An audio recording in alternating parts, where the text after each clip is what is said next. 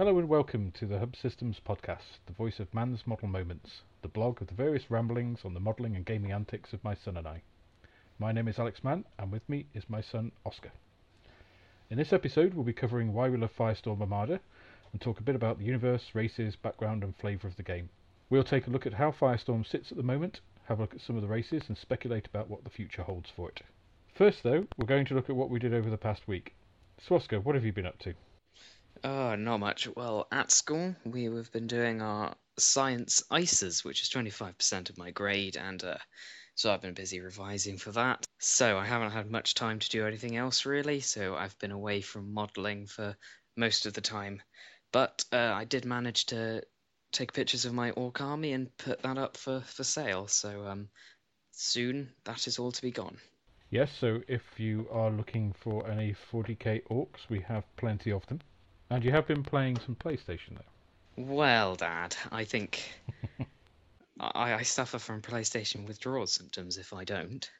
What have you been playing?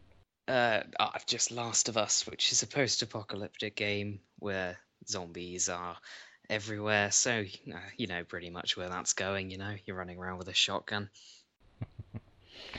yes, well, I've been uh, I've been here and there on business, um, but when at home, I've managed to get some painting done. So I did manage to airbrush my Halo Fleet Battles Covenant uh, until my Badger 150 broke. Somehow the tip just sheared off. No idea how that happened, but uh, did manage to order the part I needed, so it was here when I got back. So actually, I managed to finish the base coats on on those pretty well. Uh, also did the same for my invasion fleets. Uh, a hex outline effect on the directorate in with my main fleet. Um, but as you saw, I used a proper mask this time instead of the uh, the girls' old fishing nets. uh, so my Dindrenzi are in late World War II German tank colours. You've seen those. Sort of suits their personalities, if you ask me. the Relthos are, are, primed in my normal red oxide, ready for airbrushing their, their camouflage. They're all up on the blog. If you want to take a look on those, uh, we put those up a couple of weeks ago. As far as gaming goes, we did a bit of X-wing about a week or so ago. Not a ton of anything else, have we? Mainly due to time constraints. Yeah, well, X Wing is a very fast paced game, so it's nice to just play a little game in there, blow each other to pieces, and say, well played. Yeah, yeah, well, it's about. I think all of our games have been less than an hour, haven't they? Including setting up at the beginning, so, you know, it's uh, it's yeah, good for definitely. That. It's good for that. Not not to say it's not fun at all. I mean, we are we are tied in the galaxy at the moment with a win each. We are, we are. I've managed to sell some of my old 40k stuff. As you mentioned, you've got your orcs up at the moment, um, but there's still a mountain of things that we've got to unload. So, so yeah, if anybody's looking for any 40k stuff, we have plenty of Space Marines. We've got plenty of Eldar. We've got a whole host of Dark Eldar. We've got masses of Tau, uh, orcs, chaos, demons, pretty much everything. I think the one thing that we don't really have is Imperial Guard. Yeah, I don't think they're even called Imperial Guard anymore aren't they? Oh, God, well, no one really liked them anyway. oh, don't say that. Don't say that. Loads of people did. Oh, we did. Sorry, guys. Yeah. okay, good. So let's crack on with this first real episode of the Hub Systems, uh, in which we're discussing the Spartan Games product called Firestorm Armada. Now, if you've listened to our pre-series primer, the episode zero, you'll already know that we got into Firestorm was a bit of perfect storm between having a campaign going on in 40k, uh, looking into getting into a space game to link the ground games, and at the same time also becoming increasingly disenfranchised with, with Games Workshop, their business model, 40k. Um, we did look at Battlefleet Gothic actually at the time, but it was just it, it's not supported by Games Workshop. It was pretty complex, and Firestorm just happened to be there, right place at the right time. Definitely, so, definitely. Yeah, so I'd never heard of Firestorm or Spartan Games when we started. Uh, had you? Uh, no, not at all. I remember the the first time we heard about it. Uh, actually, I remember it quite clearly. You were bringing me home from school, and you were telling me about the Aquans, which, as we all know, they are the fish people. And you were telling me about how their ships are full of water. So uh, we got home from then, and you showed me all of the ships, and we both thought they were very, very cool. So that's sort of where it started. Yeah, and Spartan seem to have a very gamer-minded business model. So very low point of entry to get into the games some nice rule mechanics, uh, including their they're pretty much their signature uh, thing, which is their exploding sixes, which we'll discuss at, at some point. Maybe not today, maybe in the next next episode. Very fun though.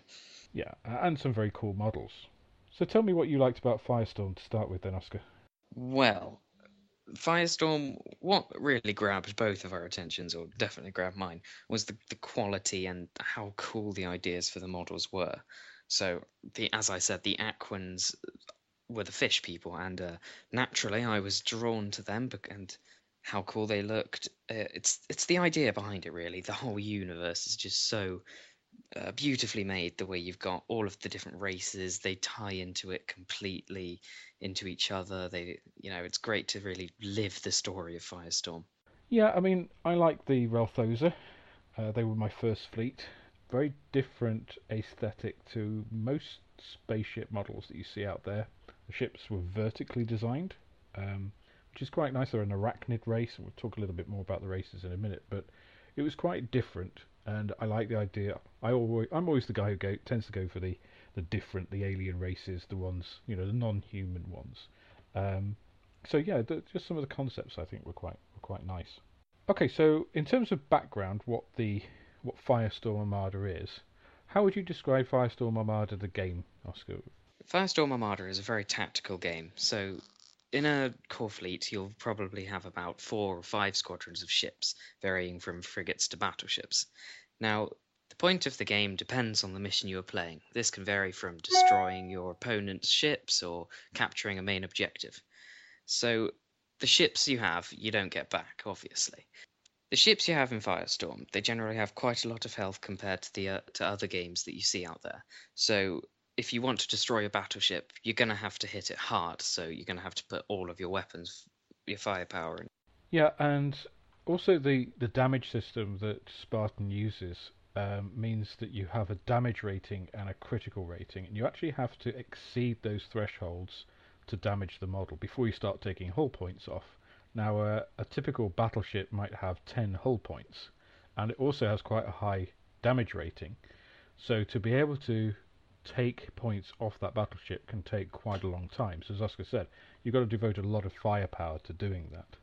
Um, smaller ships require less. You can, you know, pop a frigate in in one one hit. Um, if you, depending on what ship you're firing at it, and how lucky you are. Um, so there's a lot of tactics around movement, around positioning. You have different range bands for your weapons. Um, you have different types of weapons. They have different ranges as well. So it's it's very much um, more of a game of chess, I would say, than something like X-wing, which tends to be quite fast, quite furious. Um, very very luck based. So obviously, any game still has has luck. Uh, Firestorm uses exploding sixes, which some people seem to think are less predictable and um, somehow introduce a greater element of luck than other games. But actually, this is for me, it's a bit of a false premise because exploding sixes, whilst they can get, you can get a big run, um, the percentage of that happening, the chances of that happening are very, very low. So when they do happen, they're very thematic, they're very cinematic. It gives you that great sense of, you know, the lucky shot from a frigate, you know, which is on one hull point to, to win the battle. But the times those happen, you know, maybe once every few years, you might get that kind of thing. Um, and actually, that's there's a lot more granularity there because of the DR and CR ratings as well. So you have to breach those. Um, so, for instance, if you roll eight dice and have a runaway success and get 18 successes, that's actually the same as if you got 10 successes against a battleship because of these thresholds. So actually, that takes out a lot of that variability.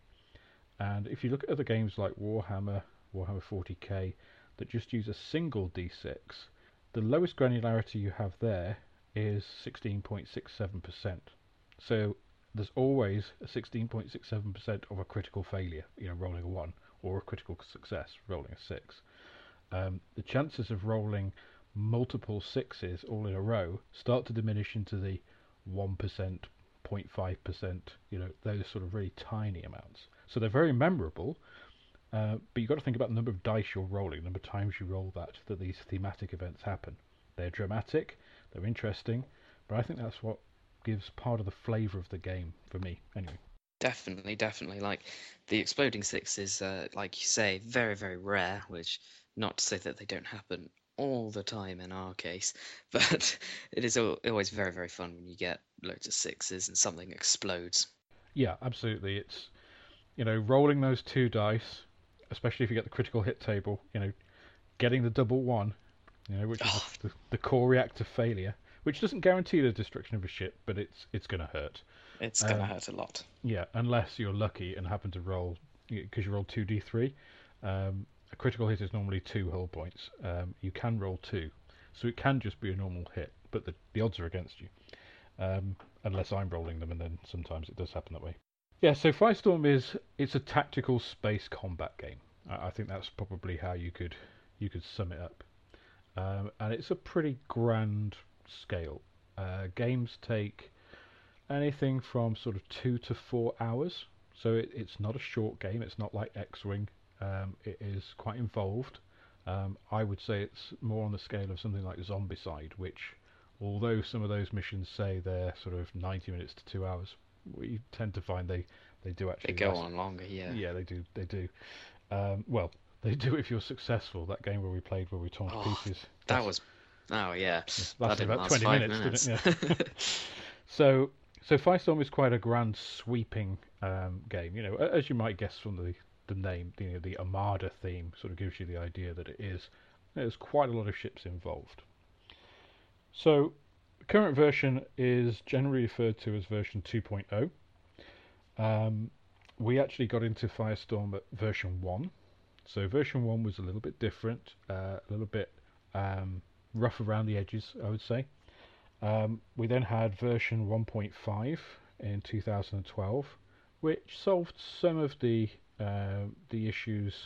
I wouldn't say necessarily issues, but there were certain, certain areas of the game which weren't really rounded out um, in the same way that, that they are today.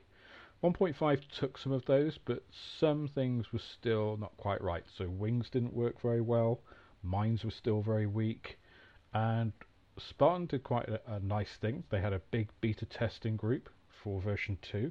Uh, we were lucky to be part of that. And really took on a lot of ideas and um, came up with some really nice nuances in the game. And version 2 now has been around for a couple of years. It's pretty robust. Uh, there have been a couple of erratas uh, in that time, really just polishing those edges off. But overall, it's a very balanced uh, a very rounded and, and quite mature game now. At least, at least that's what I uh, I, I see from it. Definitely, they've they've definitely just polished it off. They they sh- don't really need to change anything else. I mean, of course, it, the universe is constantly expanding, as we all know. But um, no, the rule set is very nice. It's just kind of you know the gold label on the whole game. We talked a little bit about. We're not going to really talk about too much uh, Firestorm in terms of the game and the rules this episode. Um, this is very much going to be more about the, the flavour of the game, some of the races there, the ongoing struggle, the kind of background of fluff behind behind that. Um, really to give people an idea that have maybe heard a little bit about Firestorm in the past, and I thought "Mm, maybe I need to just know a little bit more about it um, before we really commit into to getting into the game.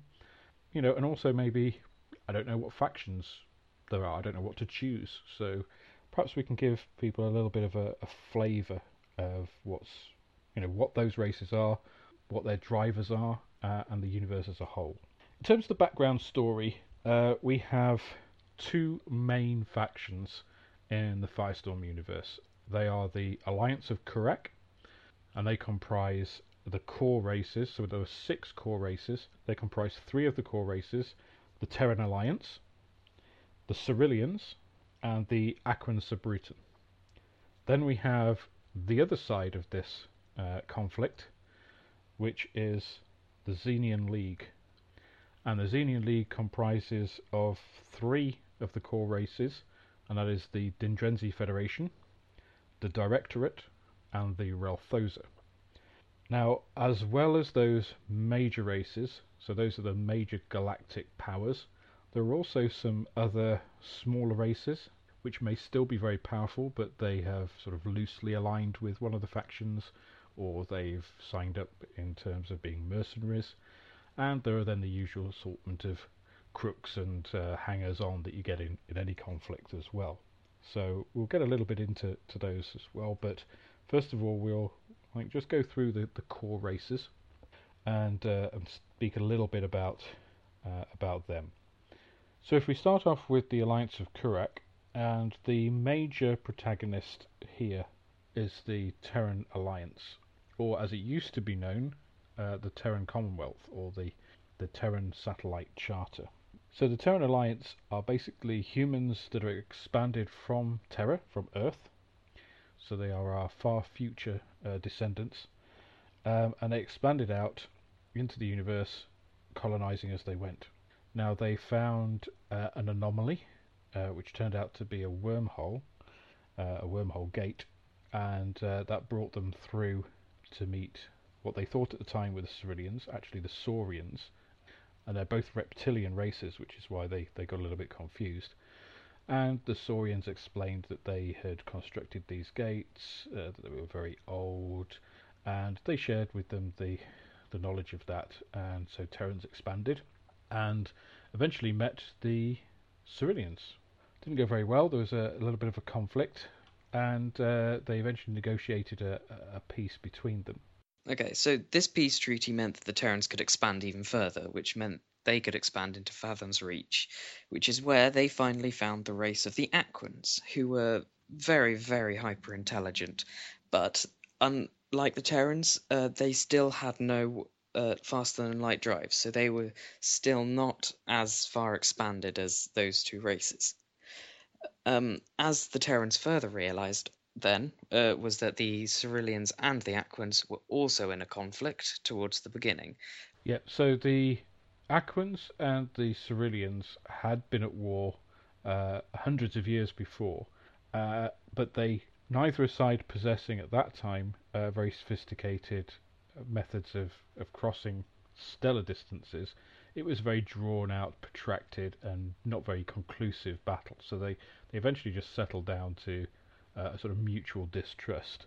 Um, when the Terrans came along, it sort of gave them an opportunity to have. They both agreed the Terrans could expand in the space between their spaces to form a sort of buffer between them. So that's the part of space in the Firestorm universe known as Fathom's Reach. So the, the Terrans expanded through there to the outer reach, where they discovered a, a great abundance of, of planets uh, with very rich resources on them. Um, some of them were quite hostile, um, but the people that went out there, the pioneers, had a real frontier spirit. So the Sorylians actually had worked with the Terrans to produce uh, fold space drives. Um, now the Sorylians didn't really see much use in them themselves because they had their wormhole networks, uh, but the Terrans utilised them to expand very rapidly through the Fathom's Reach area into the outer reach, and they colonised the area extremely quickly. And when the Sorylians saw how successful that had been. They started to adopt them. Uh, Terrans also gave them to the Aquans, and also uh, the Saurians, who they'd originally met, had also given shield technology to Terrans, which had helped them uh, expand as well. So Terrans had really then overtaken uh, all these races in terms of the, the volume of space that they actually controlled. The Terrans had this vast area uh, it was all still controlled from Terra. Um, the Terran Navy settled any disputes that arose.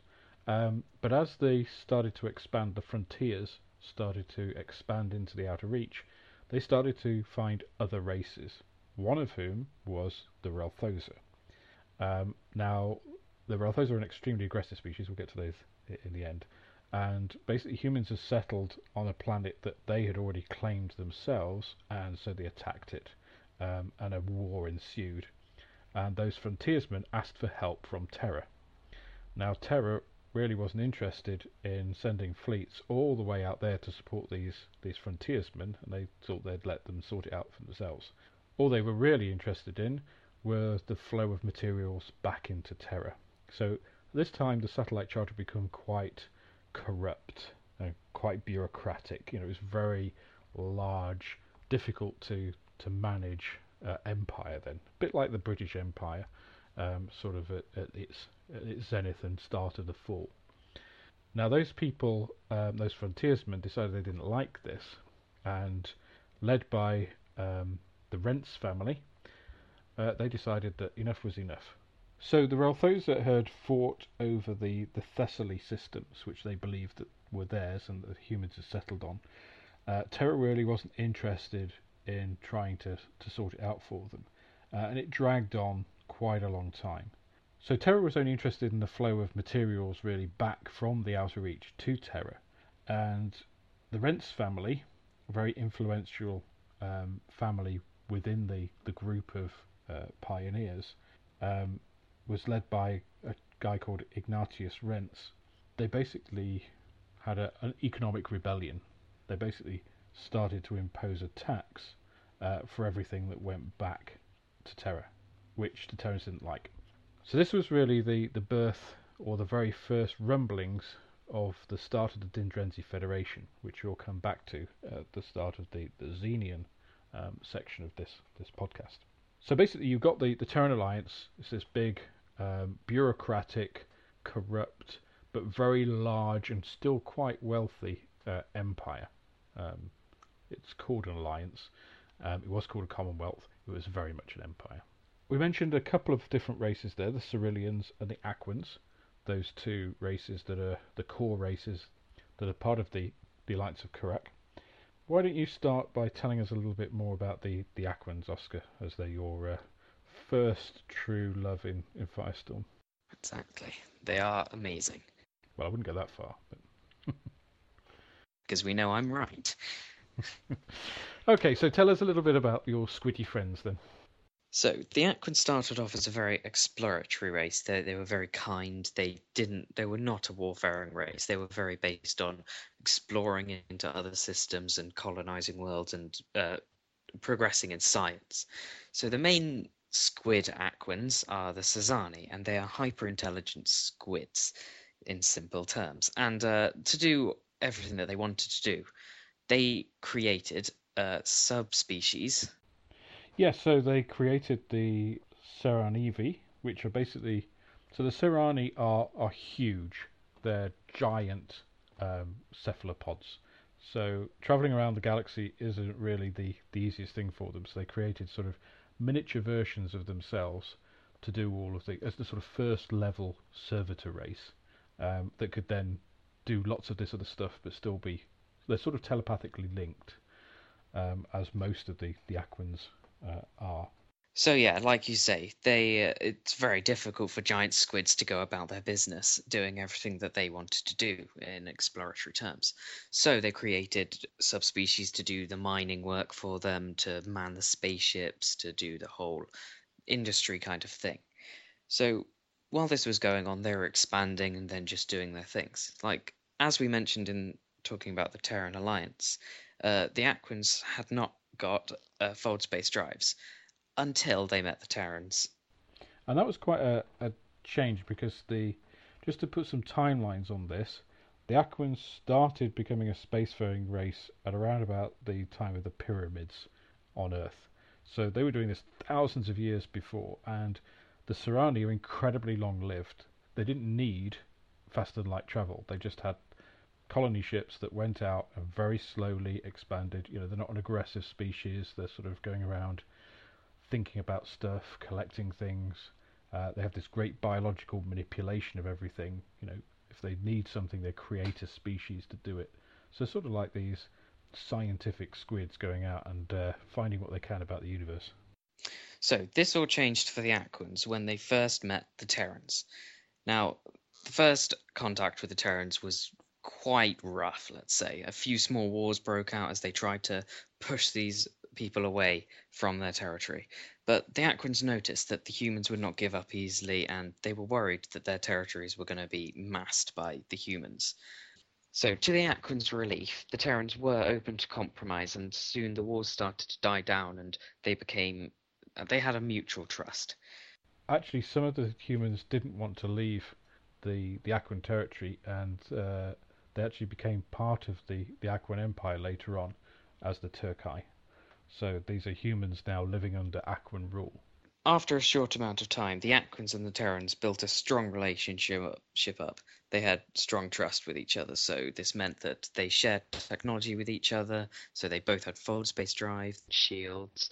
So uh, this really, they really helped each other when a war did break out, and they did offer to help each other in the alliance. And also due to no small part in the fact that uh, the Directorate, who again we will come into on the Zenian part, have been harassing the Aquans for, for quite some time. Okay, so that brings us then to the last of the three core races in the Alliance of Kurak, the lizard people, the Sorylians. Indeed. So the Sorylians are like the boring guys, yeah? yeah, very, very boring, very like, they're mathematicians. They very forward thinking, straight to the point, don't like conversation. They're engineers uh, and everything about them tends to be quite reticent. They're made up of different strains.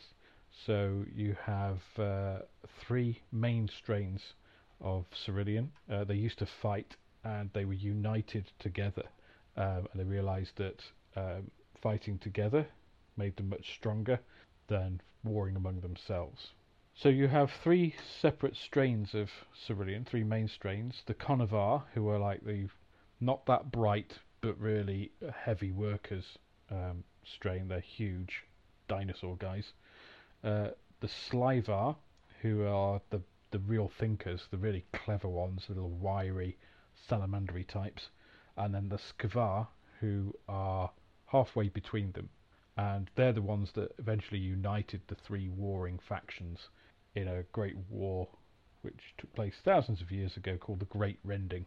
Um, and they ended really because they'd just spent themselves. They were all sick of fighting, and the Skvar were able to to sort of uh, tie them together then. And then they started the first Grand College of Ages. You know, set up this very rigorous mathematical engineering sort of quite stoic society. Yeah, like you say, with the three working together, they had the brute force, they had the brains, and they had the numbers to pretty much conquer anything. Yeah. So they're quite a not not particularly the most exciting, dynamic um, thinkers, even though they were the ones that came up with the theories etc. behind fold space drives. Um, they didn't actually want to use it. They were worried that it might tear space, uh, and they really worked with the Terrans to do it, and then gave it to the Terrans. They weren't interested in it to start with. It was only when the Terrans really started racing ahead that they thought actually there probably is something in, in using these things. Definitely, they they got a little bit jealous. yes. So Sorylians can be quite slow to react to to a lot of change. You know, they don't like change a lot. They they like everything to be grounded. You know, and some of that comes through in, in the way they play. Um, but then in other ways, you know, they have some of the fastest small ships. Um, they have great strength in numbers there. So you know, they're quite an interesting bunch of lizards as well. You can definitely see that they don't like change just by looking at their ships. Basically, if you know it's a Sorylian ship, it is it's a cylinder with guns and a big engine. But as you say, they're very fast. Actually, if you've got something that's big, though, don't expect it to move much. No, that's true. On the opposite side of this equation, we have the Zenian League. Hurrah!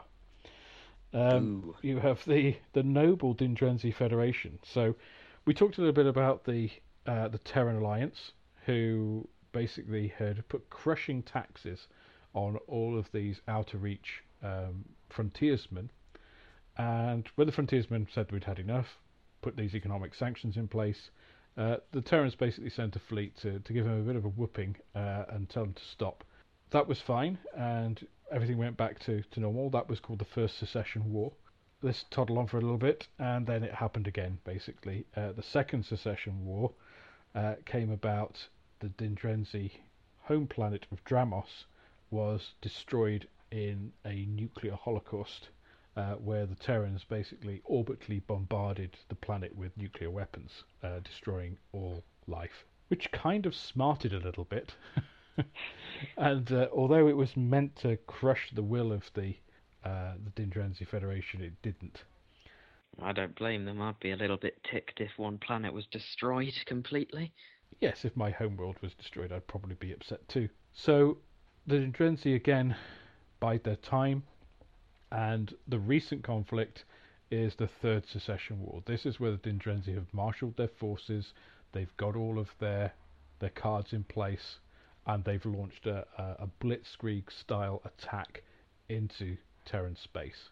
Although the Terrans have a lot of ships and a huge navy and their allies, they've only been able to sustain the current front with the use of their allies and draining a lot of resource. So the, the Dindrenzi military was much better prepared for this offensive, even though it has sort of gone into a bit of a stalemate. So the Dindrenzi are known as quite a dour people. They're frontiersmen. They're used to hard life on hard planets.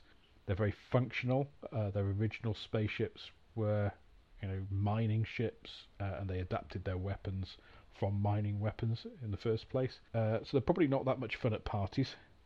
Um, but they have a very organised, very rigorously structured military, so they're quite a quite a good engine of war in that respect.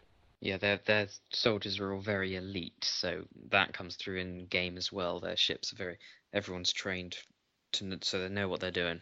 Yep, so they have a fleet tactics bonus of plus three, which is the highest uh, available. And just to give you a bit of a context on that, the Sorylians have a fleet tactics bonus of one. So, you know, that sort of represents their very rigid uh, and inflexible command structures. The Dindrenzi didn't get to where they, they are though and be able to, to persecute the war that they they are currently doing by themselves.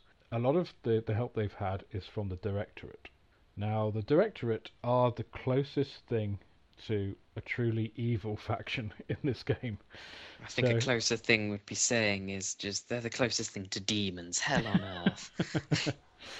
Well, the the Directorate is, I'm sure, something that everybody can can uh, relate to these days. It's a super umbrella corporation. It's the ultimate expression of capitalism. Everything is done for profit. Uh, the fleets are all run by corporations. Um, life for the the rich, the managers, the directors is blissful.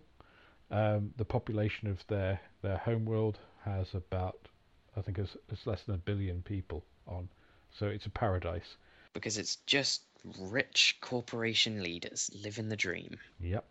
Life for everybody else is pretty hellish in the Directorate. Um, so they're they've basically lied their way into the position they're in at the moment. Uh, in the prior secession war, they promised to help the Terran Alliance if the Terrans would give them their own area of space, which the Terrans did. They then betrayed the Terrans and supported the Dindrenzi Federation, which they've been doing ever since. They raid the Aquans for uh, their technology, for biological samples. They use biological weapons. They they just generally nasty. There's there's nothing that they won't do to get their end, which is usually profit.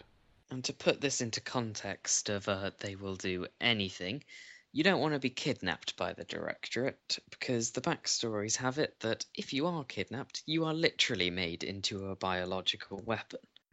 yes. so the Aquans have their flippers cut off and scissors sewn on in place and stuff like that. Yeah. Ah, nasty horror film stuff. So if you like playing a, a completely immoral, almost amoral faction, um, then the Directorate are the guys for you. They they use a lot of technology. They're the ultimate magpies. They'll steal from whatever if there's if there's money in it, they'll do it. Um, but they'll still maintain the company face, of course. You know they, they aren't they aren't thieves and robbers outwardly, even if they're uh, they might be behind closed doors. So be careful, this will be Amazon in a few years. yeah, Google. so the last of the six core races are the Relthoza. So the Relthoza are the protagonists of the Thessaly War, uh, when the when the human settlers went down exploring the Outer Reach. They came across these these arachnids, uh, these spider-like aliens, huge as well, 18, 20 feet or more. These things, massively um, imposing creatures. Uh, but they're not dumb bugs. They're not, uh, uh, as Oscar would say, they're not Starship Troopers arachnids. Yes, definitely go and see that because it is very like the war between the Terrans and the Relthoza. So the the uh, the Relthoza, as I say, they they're not dumb bugs. So the Relthoza are one of the most technologically advanced races in Firestorm. They use a lot of nanotechnology. Uh, they use that for cloaking, so they're masters of ambush technology. Um, they're not the toughest ships that uh, exist in the Firestorm universe. Uh, it doesn't matter because half the time you don't know where they are. Yeah, they they're really they're probably the hardest race to play uh, if you're starting off. They've got some really cool background. They've got some really cool ships, some cool abilities. But if you don't use them right, then you'll get pasted, and sometimes that's not very fun. You know, certainly if you're learning a game. Um, I didn't have any expectations when I came to Firestorm, so playing the Relthoza, I already didn't know, you know, whether it was good or bad, um, and I fell in love with them, so that was that was fine. But um, that's just a kind of a, a word of warning. Playing Relthoza is tricky, but if you know how to play them, they're extremely difficult to face. Uh, very frustrating for an opponent when, you know, they've got a big handful of dice. Cloaking devices make it extremely hard for them to damage because they halve that pool of dice. So if you've got 20 attack dice, which is enough to put a critical hit on any ship in the game, suddenly you're rolling 10, which probably isn't enough. Sorry. So the Relthoza have a very structured and hierarchical society. So it's a very matriarchal society. Uh, they have brood queens. Uh, the warriors are the only males, and they have various different uh, levels of of handmaidens and uh, sort of the smaller ones that do all the menial tasks and stuff. Uh, and I say a lot of nanotechnology. So it's not just like a hive mind. not like the Tyranids in 40k or the bugs out of Starship Troopers. They are individuals, um, but that are working in really an imperial structure. It's an empire. Okay, so we have the, the those six main core races in these two opposing factions: the Alliance of Kurak, the bad guys, as I will say, led by the Terrans, and the Zenian League, who most people think are the bad guys, but that's because of the Directorate. They're really the good guys. They're fighting for freedom. As we can see, my dad's mind is plagued with the false truth. so one of the good things, one of the other appealing things for me about Firestorm Armada is it's there's a lot of ambiguity. There is no these are the guys in white and these are the guys in black. You know, uh, these are the goodies, these are the baddies. It's all of the factions have good and bad about them. You know, none of them you can look at and say, possibly with the exception of the Directorate, uh, they're truly evil. You know, uh, most of them believe that they're doing the right thing for their their race. I think we can put one exception on the Aquans. They've they've pretty much got a good track record. Well, I don't know. You know, creating these servitor races. Ah, I do they do play God a bit, don't they? I guess. Yeah. So you also have some minor races in here as well. Uh, if we just quickly quickly go through those. On the Alliance of Kurak side, you have we've already mentioned the Turkai. So the Turkai are the humans that refused to leave the Aquan worlds that they'd already settled and had those little wars over they decided they wanted to stay and they were okay with living under Aquan governance. So they represent sort of a, a breed of human that lives side by side with the Aquans. They've adopted a lot of their culture. They have their own unique sort of play style. They have their own ships, their own little empire in there. So sort of a, a hybrid between the Aquans and, and the Terran Alliance, which is which is quite nice. You also have the Terrakians. So the Terrakians are an ancient race. Nobody knows really where they came from. They're quite mysterious. They use gravity weapons, which are some quite rules evading uh, weapons in the game. Again, if if you're starting off, they're probably not the best race to pick up straight away. Yeah, yeah. Uh, most of the minor races, I would say, are ones you could probably grow into. There, I mean, there are some exceptions. I guess. I mean, Hawker. The Hawker are. Oh, they're nice, nice. If you like, the the Terran's directorate. So Hawker Industries are a big corporation, um, a bit like one of the big defense contractors in the US. You know, General Dynamics or, or something like that. If they exist anymore, I don't know. Boeing, you know, these these kind of companies that do a lot of the government defense contracts. Hawker Industries are very much like that. Uh, they've got some some pretty, and but they're quite traditional. Uh, so some of their stuff is quite old-fashioned, even if it's rugged, and they're sort of just getting up to speed in the current war. Not to say that they're not dangerous. They're packed with loads of munitions. They've got tons of shields, so don't underestimate them. Yeah, it's one of the things as well we haven't mentioned with the. Well, we mentioned it once with the, the Scourge of Dramos. in the fact that Terrans and Hawker use nuclear weapons a lot. Uh, the only other race that uses nuclear weapons are the Sorylians, uh, because actually they're very resistant to radiation. So you know it's all about the the yield. It makes mathematical sense. But the Terrans are the only guys who start slinging nukes around. So you know that's not very nice. Just just got to say it. Well, well, you know, it's effective. so we have the Ryushi. Uh, the Ryushi have a lot of carrier-based craft. Uh, some quite nice models.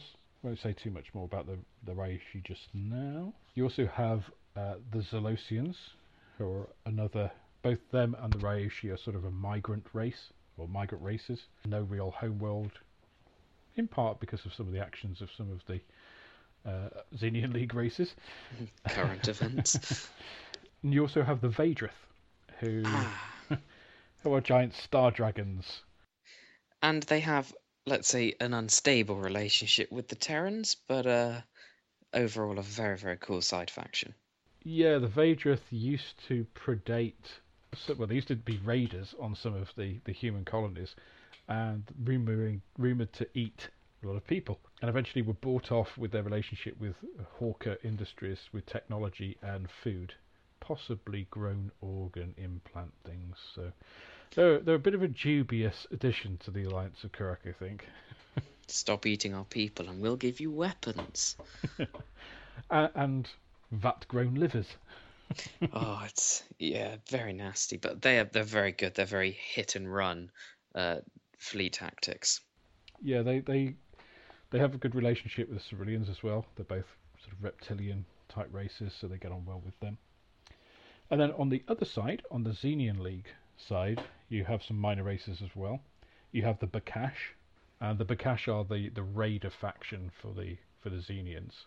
They used to plague the Sorylians. They infiltrated their wormhole network. They raided the Aquans. Uh, they're vicious. They've got some quite cool uh, mechanics on their ships. Again, we won't really get into too much of this uh, here. But again, they complement uh, the Relthoza quite well, uh, and they're a natural sort of enemy to the Sorylians. You have the Kadorians, who I would say are almost the Tarakians for the Zenian League. They do some.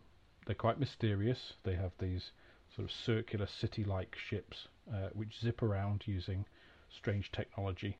I think the most the most powerful thing about them is their uh, all arc firing, which makes them very dangerous. Yep, they have no real weak quarter. They can do it. Yeah, they they've got lots of nasty tricks. You have, of course, the Rent System Navy. So we mentioned Ignatius Rents and his uh, grandson Marcus Rents, who again led a lot of this the Dindrenzi's uh, rebellion against the Terran Alliance. The Rent System Navy is basically a private army, uh, which has been sort of elevated almost to elite status. It's a bit like the Waffen SS for the uh, as they were to the, the German Wehrmacht. They they sort of get really cool toys of their own. They're all very elite, but they're quite fanatical. And they're about ten times more evil than the Dindrenzi Federation. I don't know. They're not evil. They're just they have a lot of self belief. Hmm. Well, the Dindrenzi Federation, they have the grudge against the Terran for blowing up the homeworld, as rightly so. But the Rent System Navy, they want to see Terra burn, burn in hell for what they did. Yeah, yeah, that, that's true. So the Dindrenzi really very pragmatic. So they want to fight the war to claim their independence. It's like the American War of Independence. They don't really care what happens in Britain. They just want to be free of British taxes. Whereas, yeah, you're right. The Rent System Navy have that grudge to burn. They they like Khan in the Wrath of Khan. They want to see Jim Kirk dead, you know, and uh, They won't stop so. at anything. No, they won't stop. Uh, but I don't know about evil. Truly evil. Now we come on to the last of the, the Zenian League factions, Works Raptor. Here we go. So the directorate is actually composed of three super companies. They're the main ones, and then a whole lot of smaller uh, companies that, that either report into those or are separate. Uh, Melcon, Hark Williams, and Works Raptor. So Works Raptor is the uh, is the first uh, weapons manufacturer. They're the guys who helped weaponize the Pioneers' uh, original mining ships against the Relthoza. That's what they do. They make weapons, and weapons in all forms. So they're quite a small faction. They have pretty deadly ships. They're very very mono-purposed. They work well with other ships. If you just get a Works Raptor fleet, it can be, you know, it has a few tricks, but if you work them out, you can get get rid of them. But yeah, they are. The ships even look nasty, don't they? They're they're very evil. They're sleek. Uh, you've painted yours black, which gives them again the very ominous, evil look about them.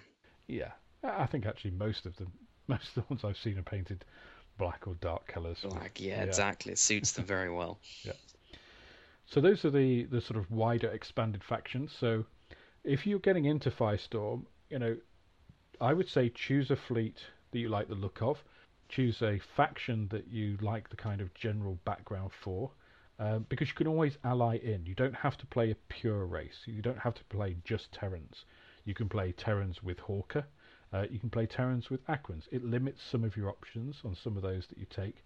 Um, but generally speaking, you've got quite a, a wide, you know, smorgasbord of uh, of ships at your disposal. Add into that, you also have what's known as the Marauders and Mercenaries, which are a, a ragtag group of things which will ally to anybody given the right amount of money. So you have the pure mercenaries, who are the the Oroshan, who are a, a warrior race uh, of mercenaries. Effectively, they will they will work for anybody. They used to work a lot for the Directorate. The Directorate has found other friends to, to do deal business with, who are cheaper. So they're up for hire for, for anybody. So you They're can very very cool ships. Very like future tech ships. Yeah, they they have a very unique aesthetic. I, I think that's uh, that's definitely true. You also then have Omnidyne, or OSO as they're now known, Omnidyne Special Operations, uh, and they're a splinter of the Directorate. They're another one of these these companies in the Directorate. They were a minor one.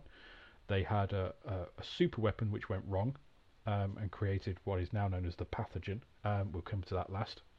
Um, and then they discovered that actually there were a whole bunch of pirates and mercenaries called the Corsairs, another faction, and they can use them. They're cheaper than these these old mercenaries, these professionals, the the Oroshan. Uh, they'll do anything for some old weapons, you know, some out of date out of date ammo that we've got. So Omnidyne started this group called Omnidyne Special Operations and got very big. So it's a rival to Works Raptor, even though they work for the Directorate. Omnidyne used to owe Works Raptor a lot of money. Um, it doesn't anymore because it managed to pay off its debts. That's not what Works Raptor wanted. Works Raptor wanted to acquire Omnidyne in a hostile takeover, which it's no longer able to do. So you have the Corsairs there that I mentioned. They're basically pirates. so uh, there's, there's no other way to say it, is it? They're No, pirates. not really. They're pirates that Omnidyne have basically given better weapons to and get them to do all their dirty work, all the all the jobs that nobody else will do. Omnidyne will pay the Corsairs to do. The real scum of the galaxy. Yeah, real scum. Anybody can take these. They are more closely aligned with the Zenian League, but they will work for the Kurak Alliance as well. On the Alliance of Kurak sort of side, although anybody can take them, you have STL, the Syndicated Traders League, which is a, a merger of what used to be the Syndicate, who are basically the Mafia, and uh, but who have some very very cool looking ships, as you might Very. expect. Yeah. and the Traders League, who are like a bunch of traders, you know. That's really all there is to say. Yeah, so they've got cheap, crappy ships, but they've got a lot of them. And you know, Syndicate invested heavily, shall we say, in the Traders League to franchise them, give them a bit of protection. And now you have the Syndicated Traders League, which is a lot more powerful and does a lot of the you know, smuggling and uh, undercurrent stuff that the Syndicate wants done. Um, The also- work that never really happened. Yes, exactly. All those garbage disposal routes across the galaxy that are very lucrative. Oh yeah, there's uh, lots of those. Yeah, and uh, so the syndicate managed to embed itself quite closely with the uh, with the Terran Alliance doing that, but it will sell its services to anybody. So you have this these bunch of scum, as Oscar said, uh, who will work for anybody, and they're sort of aligned with one or both of the factions. Um, but in fact, anybody can take them; they just cost a little bit more. And then I mentioned the pathogen. Ah, so, Omnidyne, uh, when it was just Omnidyne, did some tests of a new super weapon, a nanovirus, and it went wrong big time and created, instead of disabling the ships it was aimed at, it created this new life form, uh, which is sort of a, a cybernetic, organic hybrid. And it, it's that thing, it's like the flood, it's like uh, all those kind of tropes that you've seen it's very similar to that, and it's expanding. It's expanding out of the rift in which it was tested. at a really unsteady and scary rate. Yep. And I've played a couple of games with the with the pathogen. Oh Jesus Christ! There is no way of doing anything against them. They are scary. You have to kill them from range. Don't let them get close. They will infect other ships. So the only they play absolutely uniquely in Firestorm, uh, and we'll talk about this next week. They're the only faction in the game that can not only take over your ships, but then mutate them and make them part of their own fleet. So they can actually multiply during a game. They can get stronger. So the, Firestorm is usually an attritional game.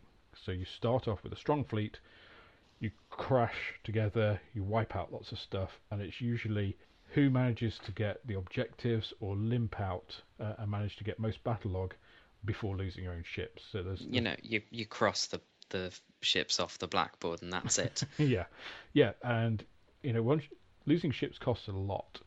You know, it's often better to try and escape the battlefield and save some of those points than to try and fight to the bitter end. So there's there's quite a lot of nuance to it, and trying to gauge that and trying to actually do it, because as soon as one tries to go, of course, it draws a lot of fire to try and kill it before it leaves. Um, but it's very attritional, so you you tend to go down and down in power. The pathogen are almost the opposite. They start off, and they're quite a weak fleet. Their guns aren't very good. You know, they have quite short ranges, but once they have very very strong assaulting powers, they can board your ships, uh, which is quite close range. But if they do that, then those ships can then work for you during the game. So they tend to get stronger, uh, or at least they tend to balance off their losses which of course in an attritional game makes them relatively stronger compared to you as the game progresses. So they're a scary fleet to face. because you know that as well, because you know if I get too close, I could lose my battleship and then it will fight against me. And you talk about accommodating for the losses on the pathogen side, but there are really hardly any losses on the side of the pathogen. They're very difficult to face. Yeah, definitely. Okay, so we talked a little bit about some of the, the flavour of Firestorm, some of the factions, and some of the bits of their playstyle and, and things behind that. What are the things that stand out for you, Oscar? What, do you like about Firestorm? What I really like about it is how all of the races just link together so perfectly and how they're all involved in each other in some way, shape, or form. So there isn't part of the Firestorm universe which you can't really get stuck into and really enjoy and get into the feel of it. Yeah, I'd agree. I think, you know, people that have been involved in the game for a long time talk about, you know, we need more background, uh, and I don't disagree with that. But I think actually there is quite a good established universe there. You know, the feel of the fleets is is very much there. The feel of how the races act and interact, as you said, it is pretty solid. And uh, for me, I really like the, as I said, the ambiguity in some of the races you know that there isn't this just very straightforward good versus evil. Both sides can argue that they have uh, a premise for being right. You know, all of the individual factions have done bad things, or if not bad things, they have dubious parts of them. definitely, definitely. Yeah, and I think it's really great how you can expand the whole universe with the minor races, such as the um, Terrakians. So it's not just your six main core races, as you you have in a, a lot of other war games. Yeah, yeah, I think you're right. I think it's if you're ever bored of your particular playstyle. So say you're playing the Relthoza and you know it's very ambush style. You've got to time your your cloaking right, when to drop those cloaks. You drop them too early, you can really mess yourself up. It's nice to be able to play a completely different but allied fleet. So say you can put Bakash in with your Relthoza, and they give you completely different style of play you know, it's really nice to be able to do that, I think, and sort of change up your options, change the way that your fleet plays. You know, it gives you a different experience, and it also keeps your opponent guessing. You know, you're not just playing, oh, I'm playing Terrans, I know how to face them. Well, okay, now you've got Terrans, they've got some Oroshan with them. Ah, now, what do I do with these? You know, maybe exactly. I've not, I've not seen open, that cover. It opens up tons and tons of possibilities. Yeah, yeah, so I agree. I think that's a really nice a nice part of it. Uh, plus, of course, the models are superb. Um, yes, the models are completely first class. It's something we've not really mentioned to date, but uh, Spartan do all of their, their sculpting in, in CAD. Um, and the transition, I think, from the CAD designs, um, which, you know, like I said, the Relthoza have a or originally had a very vertical hull structure, and that's adapted and evolved over time, which I think is good. I think it's a good part of that. Definitely, Um, definitely. But I'd not seen that before.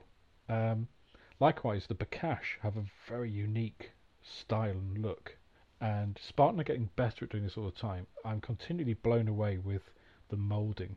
Now I know there's a guy called Martin who's their production manager, and he manages to translate some of uh, the designers. Um, there's two designers, both of whom are called Chris, um, who do a, an amazing job of creating these 3D objects. But that's only part of it. I think a lot of people today think, oh, well, it's easy to design in CAD and stuff. Even if you've got a talent for CAD design, getting that to a physical model, yes, you can 3D print it, but then how do you mold that? And that relationship, I think, with the production team and the design team, it's just phenomenal. Some of the things they do. I, I really don't know how they mold some of the stuff they do, but the end result is you get really, really nice models. It it is is brilliant. Just what you can do, and just having it in resin is is great. And actually, the scale of some of the models we have misunderestimated a lot. Yeah, so that's a good point actually. All of the the Firestorm models are one ten thousandth scale. An average model. Okay, here we go. I've got a Bakash Cruiser just to hand actually. So this model is it's about three and a half inches long. It's about two inches wide by an inch and a half tall. So it's got volume. You know, it's um, it it's a pretty big ship, and that's just a standard cruiser. You know, these aren't little tiny you know, white metal ships with a tiny bit of detail. This is a complex three-dimensional object which you know really benefits from from some good painting. So you can go mad on these things, but actually it's got the detail that if you if you just paint this or spray it, put a wash on, do a dry brush, that'll really pull out the detail as well. So you don't need to be like a super modeler to make one of these things look look good. You know, it's not got a basic detail that you then have to you know use your painting skill with, but if you've got that painting skill, you can make absolutely masses of it. So I think the modelling side is a big part of it as well. You know, the visual appeal of the game is fantastic. Definitely, it's very enjoyable to do all the painting and the models. Yeah. Okay, so we've been speaking for about an hour now, so just a little bit of a flavour for you, why we enjoyed the game, uh, what we love about it. So I think next time we'll pick up some of the mechanics and talk a little bit about that. Definitely. Okay, so signing off from the Hub Systems, it's Alex. And Oscar. We'll see you next time.